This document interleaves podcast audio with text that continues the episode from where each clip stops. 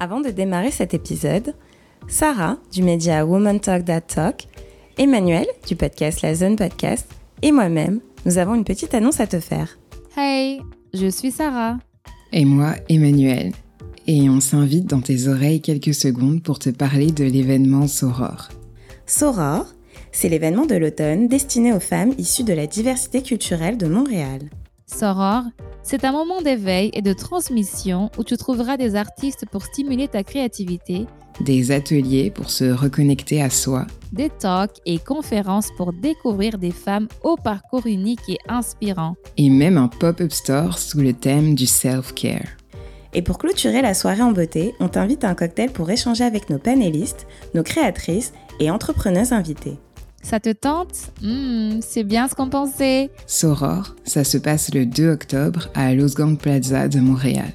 Toutes les informations sur les réservations se trouvent dans les notes de l'épisode. Alors, réserve ta place rapidement et on se retrouve là-bas.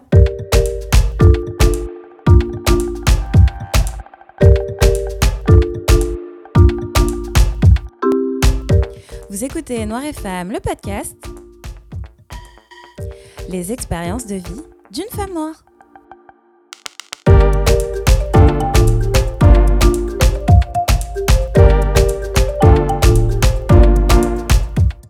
Merci de me retrouver pour ce dernier épisode de la saison deux de Noir et Femme. Alors, avant d'entamer cet épisode, je tenais vraiment à remercier chaque personne qui écoute le podcast et qui le soutient. Parce que grâce à vous, le podcast gagne en visibilité, gagne en écoute et euh, c'est ce qui me donne la force et la motivation pour le continuer. Donc, euh, vraiment, un grand, grand merci à vous toutes les personnes qui écoutez ce podcast. Aujourd'hui, on va parler d'estime de soi. Et euh, je tenais à terminer cette saison deux sur ce sujet-là parce que euh, je trouve que ce dont je vais parler aujourd'hui, c'est plus ou moins comme un wrap-up de presque tous les sujets évoqués euh, durant euh, toute la saison. Puisque ben, de nombreuses choses que l'on subit en tant que femme noire, comme euh, le fait d'être jugée, discriminée de par notre attitude, nos traits physiques, le fait d'être fétichisée mais en même temps rejetée, le fait de se traîner de lourds traumatismes transgénérationnels, ben, tout ça en fait ça contribue fortement à la haine de soi, à la dévalorisation de soi, et ça, ça résulte en le fait d'avoir une faible estime de soi. Pour commencer, j'aimerais différencier l'estime de soi de la confiance en soi. En faisant quelques recherches, je suis tombée sur le site euh, affirmation de soi point info qui définit l'estime de soi comme ceci. L'estime de soi, c'est le sentiment d'avoir de la valeur. Nous nous aimons, nous nous sentons aimés, nous nous sentons compétents et utiles aux autres, nous nous sentons respectables. Ce même site définit la confiance en soi comme ceci. La confiance en soi est liée à nos actes. Si nous avons confiance en nous, c'est parce que nous savons faire telle chose sans peur excessive d'échouer et sans craindre le regard des autres. Le moteur de la confiance en soi, c'est donc l'action. Si on ose agir, alors on prend confiance en soi, et si on a confiance en soi, alors on agit. Ce que l'on peut retenir, c'est que l'estime de soi, c'est un sentiment plus ou moins permanent. C'est la valeur en fait que l'on s'auto-attribue. Tandis que la confiance en soi, ça nous sert surtout à agir, à poser des actions. Donc ça peut être vraiment quelque chose de un peu plus éphémère, quelque chose de passager. Et elle peut se manifester uniquement lorsqu'il est temps de poser des actions concrètes. Alors, je tenais à vous donner cette information parce que je trouve qu'on a tendance, et moi la première, hein, à confondre les deux. Je pense, en fait même, je sais que j'ai beaucoup travaillé sur ma confiance en moi pour accomplir pas mal de choses dans ma vie, comme par exemple danser, partir vivre à l'étranger, reprendre l'école à vingt-neuf ans, lancer des projets tels que ce podcast, mais aussi euh, me relever suite au décès soudain de ma maman, suite à une relation toxique ou suite à une fausse couche. Il est évident que ça m'a pris de la confiance en moi et dans certains cas, de la résilience même pour réaliser tout ça, pour passer à travers ça. En revanche, j'ai pris conscience vraiment très récemment, en ayant une conversation avec mon copain, que j'avais tendance à avoir une faible estime de moi-même. Je suis incapable de savoir ce que je vaux. J'ai beaucoup de mal à valoriser ma personne et j'ai tendance à souvent me comparer et me rabaisser. Et euh, pour vous donner un exemple, euh, mon copain va cuisiner et euh, je vais lui dire euh, « Ah, oh, c'est super bon, mais c'est bon parce que toi, tu l'as préparé. Si moi, je l'avais préparé, ce serait pas aussi bon. » Et c'est plein de petites phrases qui sont limite un automatisme chez moi, en fait. Comme, euh, je sais pas, on a tous des complexes, mais on va se regarder dans le miroir et on va se dire, ah, « De toute façon, euh, t'es, t'es pas jolie. Ah, de toute façon... Euh, tu vaux rien, honnêtement, euh, t'es pas capable de faire ci, t'es pas capable de faire ça, t'es maladroite. Euh, j'ai tendance à faire plutôt ressortir mes défauts plutôt que mes qualités. Donc me dire, ah, de toute façon, moi je suis maladroite, ah, de toute façon, ça je connais pas, ah, de toute façon. Et c'est, ouais, vraiment limite comme second nature, comme on dit, seconde nature chez moi, ce, ces petits mots, ces petites phrases pour me rabaisser. Et mon copain, ça l'agace, clairement. Et en fait, il ne comprend pas pourquoi, euh, comme je viens de le décrire il y a quelques instants, comment est-ce que j'ai pu accomplir toutes ces choses, comme vous toutes qui m'écoutez avez aussi accompli pas mal de choses, j'en suis sûre. Comment est-ce que j'ai eu la confiance d'accomplir autant, tout en ayant une faible estime de moi ? Quand on y pense, quand je le dis, ça paraît complètement insensé. Figurez-vous que je ne sais pas si ça l'est tant que ça. En tant que femme noire, on est dès le début de notre vie conditionnée à être des femmes fortes, résistantes, résilientes et avancées, peu importe les embûches. Donc c'est ce qu'on fait. On avance, sans se poser de questions. On nous apprend aussi que on doit redoubler d'efforts pour y arriver, pour accomplir et avoir la même chose que les autres. Alors on le fait. On redouble, voire on retriple d'efforts pour réussir. On trouve toujours un moyen d'y parvenir. On nous apprend à tout faire pour être aimé, être apprécié, quitte à aller à l'encontre de notre vraie nature. On nous apprend à savoir se fondre dans la masse, euh, ne pas se faire trop remarquer, puisque bon, déjà que en tant que femme noire, bah, on passe pas inaperçu hein, à cause du teint de notre peau. Mais en plus, il ne faudrait pas qu'on se fasse voir, qu'on se fasse remarquer. Et puis, ben, en tant que femme, on est censé avoir l'esprit de faire plaisir à l'autre, l'esprit de rendre service à l'autre. On doit cultiver un esprit maternel, voire un esprit de sauveuse. On veut porter le monde sur nos épaules, on veut sauver tout le monde. Mais dans tout ça, dans tout ce que je viens de vous dire, euh, je vous pose la question, à quel moment est-ce qu'on nous apprend à nous aimer nous-mêmes en fait ? À quel moment on nous apprend à prendre conscience de notre valeur ? À assumer qui l'on est ? À mettre en avant notre véritable nature ? J'ai grandi dans une famille dans laquelle on ne se dit pas « je t'aime ». Ok ? On va agir par amour, on va être là les uns pour les autres, on va s'épauler, on va se soutenir, on va se rendre mutuellement service, et cetera. Par contre, on ne se dit pas je t'aime. Et bon, je suis sûre à cent pour cent que je suis loin d'être la seule. Donc là, vous me direz peut-être oui, mais les actes, euh, ça vaut mieux que les paroles. Puis d'ailleurs, on dit souvent, ouais, parler... c'est bien, hein, mais agir, c'est mieux. Bon, je suis d'accord avec ça, mais en revanche, je voudrais qu'on arrête de minimiser la portée des mots, parce que dans bien des situations, ce sont eux qui peuvent le plus faire mal, en fait. Et j'insiste là-dessus parce que l'estime de soi, c'est un sentiment. C'est pas une capacité à poser des actions. C'est ce que l'on pense et ressent vis-à-vis de soi-même. L'estime de soi se construit beaucoup à travers les mots, à travers ce que l'on nous dit, à travers la façon dont on nous parle, les adjectifs qu'on utilise pour nous décrire.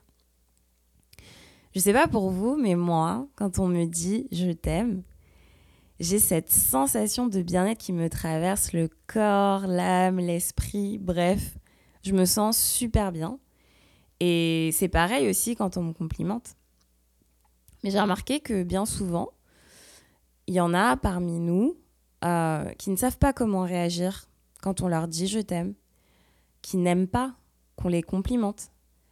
Parce que euh, aussi, ben, on nous apprend à toujours être dans l'humilité, et je suis pour être dans l'humilité, mais euh, on nous apprend à jamais trop se mettre en avant, à ne jamais trop en faire, pour ne pas attiser la jalousie. Donc, quitte à vraiment minimiser nos actes, minimiser notre personne, alors que parfois, on accomplit vraiment de grandes choses, et on est tellement une bonne personne, mais on doit vraiment rester, euh, comme on dit en anglais, low-key, vraiment super euh, discrète et euh, ne, pas faire, ne pas se faire voir, en fait, pour ne pas attiser la jalousie. Parce que la jalousie, ça aussi, c'est un grand fléau dans notre communauté, mais peut-être que ça, je le garderai pour un autre épisode dans la prochaine saison. Pour en revenir à ma famille, bon, clairement, j'en veux pas à ma mère de ne pas avoir su m'apprendre à dire « je t'aime », que ce soit à elle, à mon frère, aux membres de ma famille. Parce que je suis sûre que de toute façon, on ne lui a pas appris à dire « je t'aime ». Et que je pense que de toute façon, elle a été élevée dans euh, la fraternité, la sororité et le fait de, d'être là euh, pour les membres de sa famille, pour ses frères et sœurs, pour ses parents, ses cousins, cousines, tantes et oncles. Et que ça, en fait, finalement, ce sont des preuves d'amour. Donc, on n'a pas besoin de se dire euh, « je t'aime ». Quoi. Euh, moi, personnellement, je souhaite clairement briser ce cycle avec mes futurs enfants. Euh, je souhaite vraiment mettre en place ces mots, en fait, qu'on n'a pas l'habitude de, de se dire, ces expressions. Je souhaite vraiment que mes futurs enfants soient à l'aise avec l'idée de dire et d'entendre euh, des paroles comme « je t'aime »,« je suis fière de toi »,« je crois en toi »,« tu m'inspires euh, ». Toutes ces, ces choses positives, en fait, toutes ces expressions, ces phrases, ces mots positifs euh, qui font du bien, en fait, à l'être, qui font du bien à l'âme et qui nous valorisent, en fait.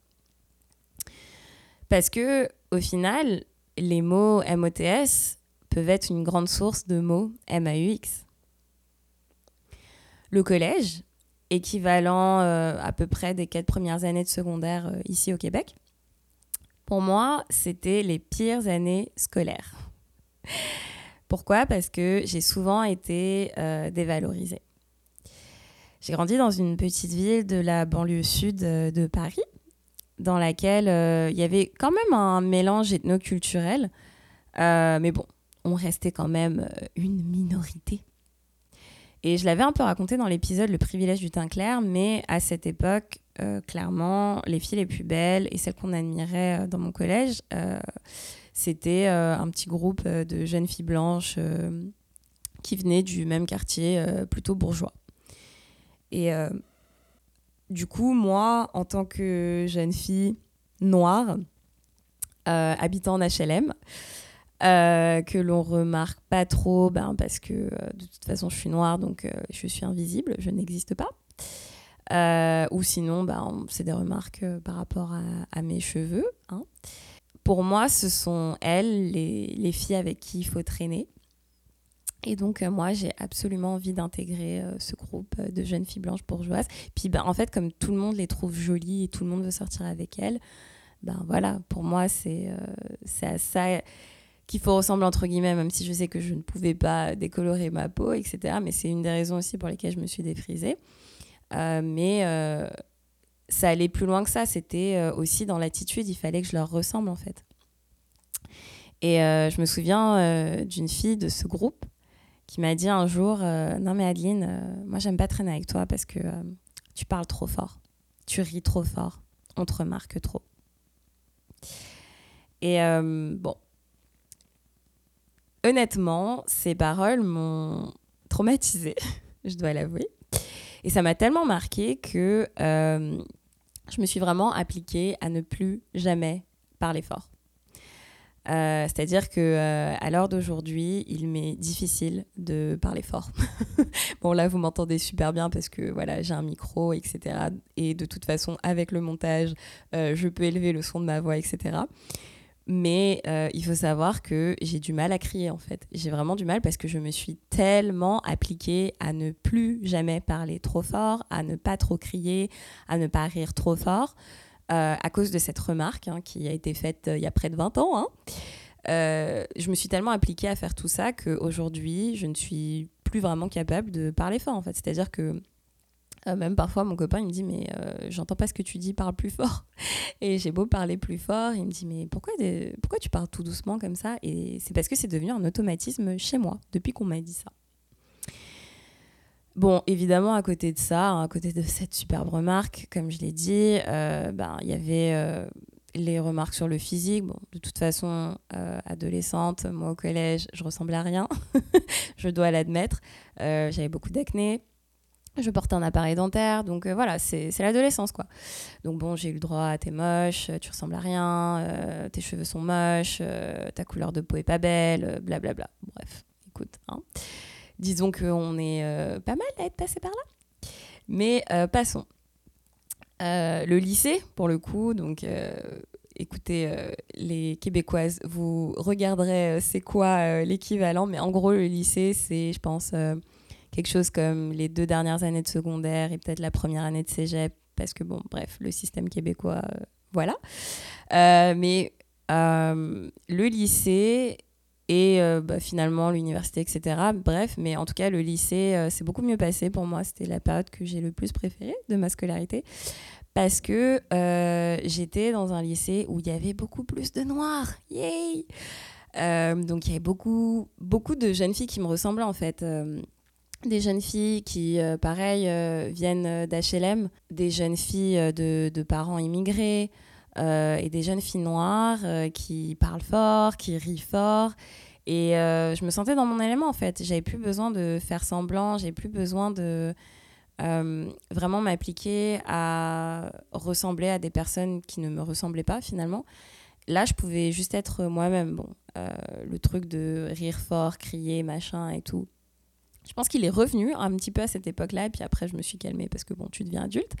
Mais je sais qu'à cette époque-là, je, je voyais des, des amis, on se voyait euh, euh, avant d'entrer euh, au, au lycée, genre de, devant la grille du lycée, et on criait comme des folles. Ah, je ne vais pas vous le faire, mais, euh, mais voilà, et, euh, et je me sentais bien. Et, et c'est ça, l'adolescence, quoi. Genre, t'as, t'as quinze, seize ans, enfin euh, voilà, pourquoi est-ce qu'il faut... Euh, être super discret, pourquoi il, est-ce que t'as pas le droit de, de t'exprimer, euh, t'auras toute ta vie adulte euh, pour euh, te conformer au code de la société, donc autant euh, vivre euh, ta vie d'adolescente à fond, quoi. Bref, donc je me sentais super bien parce que j'étais autour de filles noires à l'adolescence et aussi de garçons noirs, tout simplement. Euh, on fait un saut dans le temps et on se retrouve au moment où je fais mon entrée sur le marché de l'emploi. Et donc là, ben, grosse douche froide, euh, en fait, je réalise que le monde du travail, c'est encore pire que le collège. Sauf que euh, bah, le collège, au moins, c'est jusqu'à trente ta vie, hein, à une époque où tu te cherches encore, t'es ado, t'as encore, euh, entre guillemets, rien vu, rien accompli dans ta vie. Par contre, euh, ben, le monde professionnel, euh, quand t'y arrives, en général, t'es diplômé et tu es adulte. Peut-être jeune adulte, mais tu es adulte quand même. Et puis, ben, euh, le monde professionnel, c'est pour la vie, entre guillemets. Euh, donc, euh, là, tu arrives et tu découvres un système qui fait tout pour te maintenir en bas de l'échelle. Et puis, surtout, tu découvres un système qui te dévalorise comme, en fait, c'est pas permis. Euh, je ne vais pas vous raconter tout ce que j'ai vécu dans le monde du travail parce que, sincèrement, là aussi, ça prendrait un autre épisode que peut-être euh, je ferai pendant la saison trois, on ne sait pas. Mais euh, tout ce que je peux vous dire, c'est qu'une fois de plus, on en revient à la notion de redoublement d'efforts. On doit clairement en faire deux fois plus pour avoir la même chose, voire moins hein, que les autres. Euh, on doit se battre, on doit taper du poing. Ou sinon, euh, à l'inverse, on doit se faire toute petite, on ne doit pas se faire remarquer au risque de perdre sa position. Mm. Lorsque on veut monter, donc euh, tout ce qui est euh, euh, augmentation de salaire, qu'on veut une promotion, qu'on veut plus de responsabilités, qu'on veut changer de poste, et cetera. Alors là, Euh, les gens se plient en quatre pour vous mettre des bâtons dans les roues. J'ai jamais vu ça. Incroyable.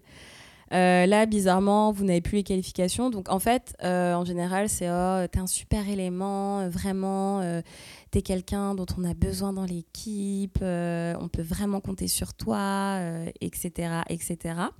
Et puis, dès que vous voulez monter, ben là, euh, bizarrement, t'as plus les qualifications requises. Non, mais t'as pas assez d'expérience, euh, il te manque encore euh, un peu d'expérience, t'es quand même mieux à ce poste-là. Euh, Voilà, voilà. Et donc, euh, bon, bah, on vous fait comprendre que vous n'êtes pas assez.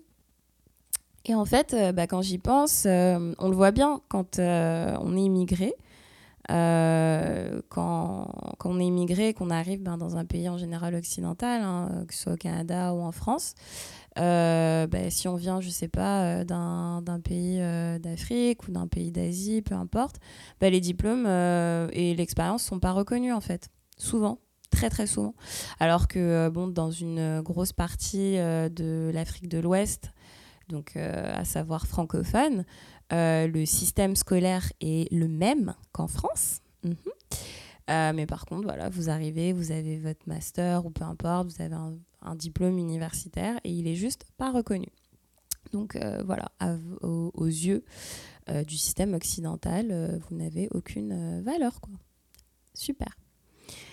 Euh, j'ai parlé de ça avec beaucoup de femmes noires euh, travaillant dans vraiment des, des milieux très différents les uns des autres. Et en fait, je peux vous dire que c'est vraiment partout la même chose, quoi. On subit euh, la même chose, peu importe le secteur.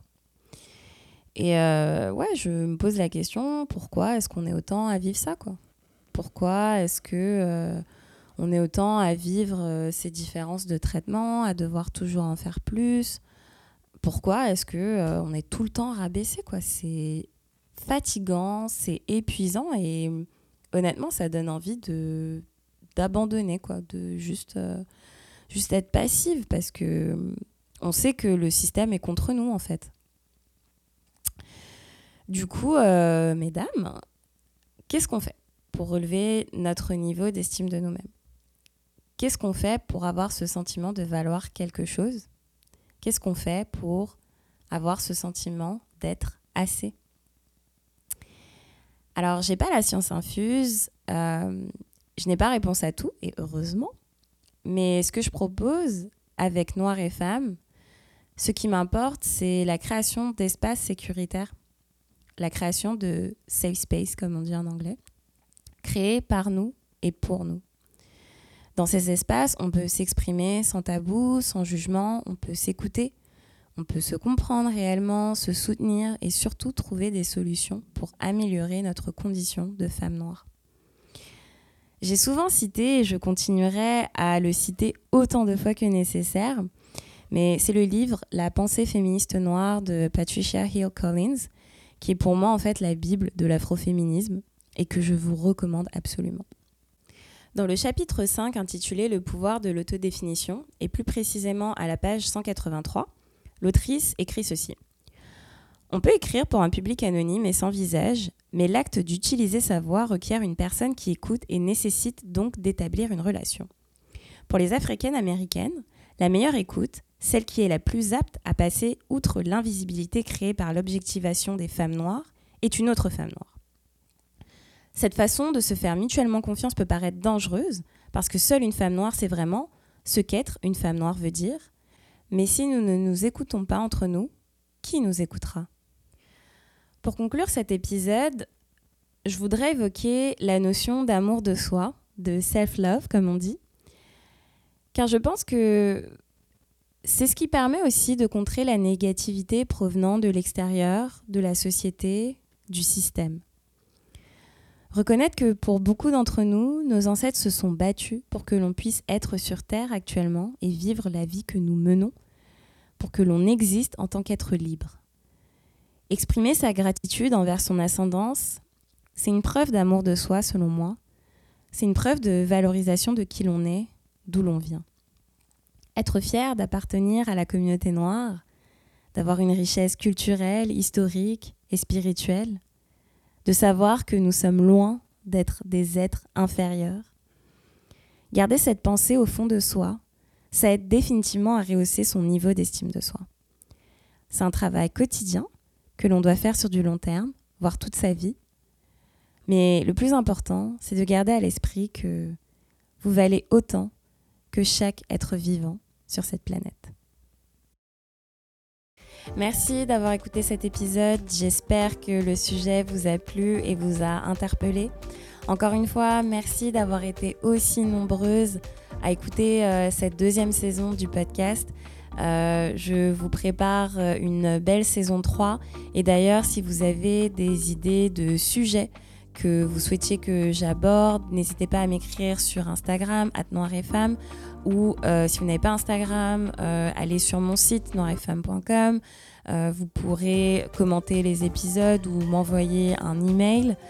Euh, si vous m'écoutez depuis Montréal, euh, vous avez donc entendu en début de cet épisode l'annonce pour l'événement Sauror que j'organise avec mes deux amies Sarah et Emmanuel, et euh, j'espère vraiment vous voir à ce bel événement qui est destiné aux femmes issues de la diversité, et euh, toutes les infos se trouvent euh, dans la description de l'épisode.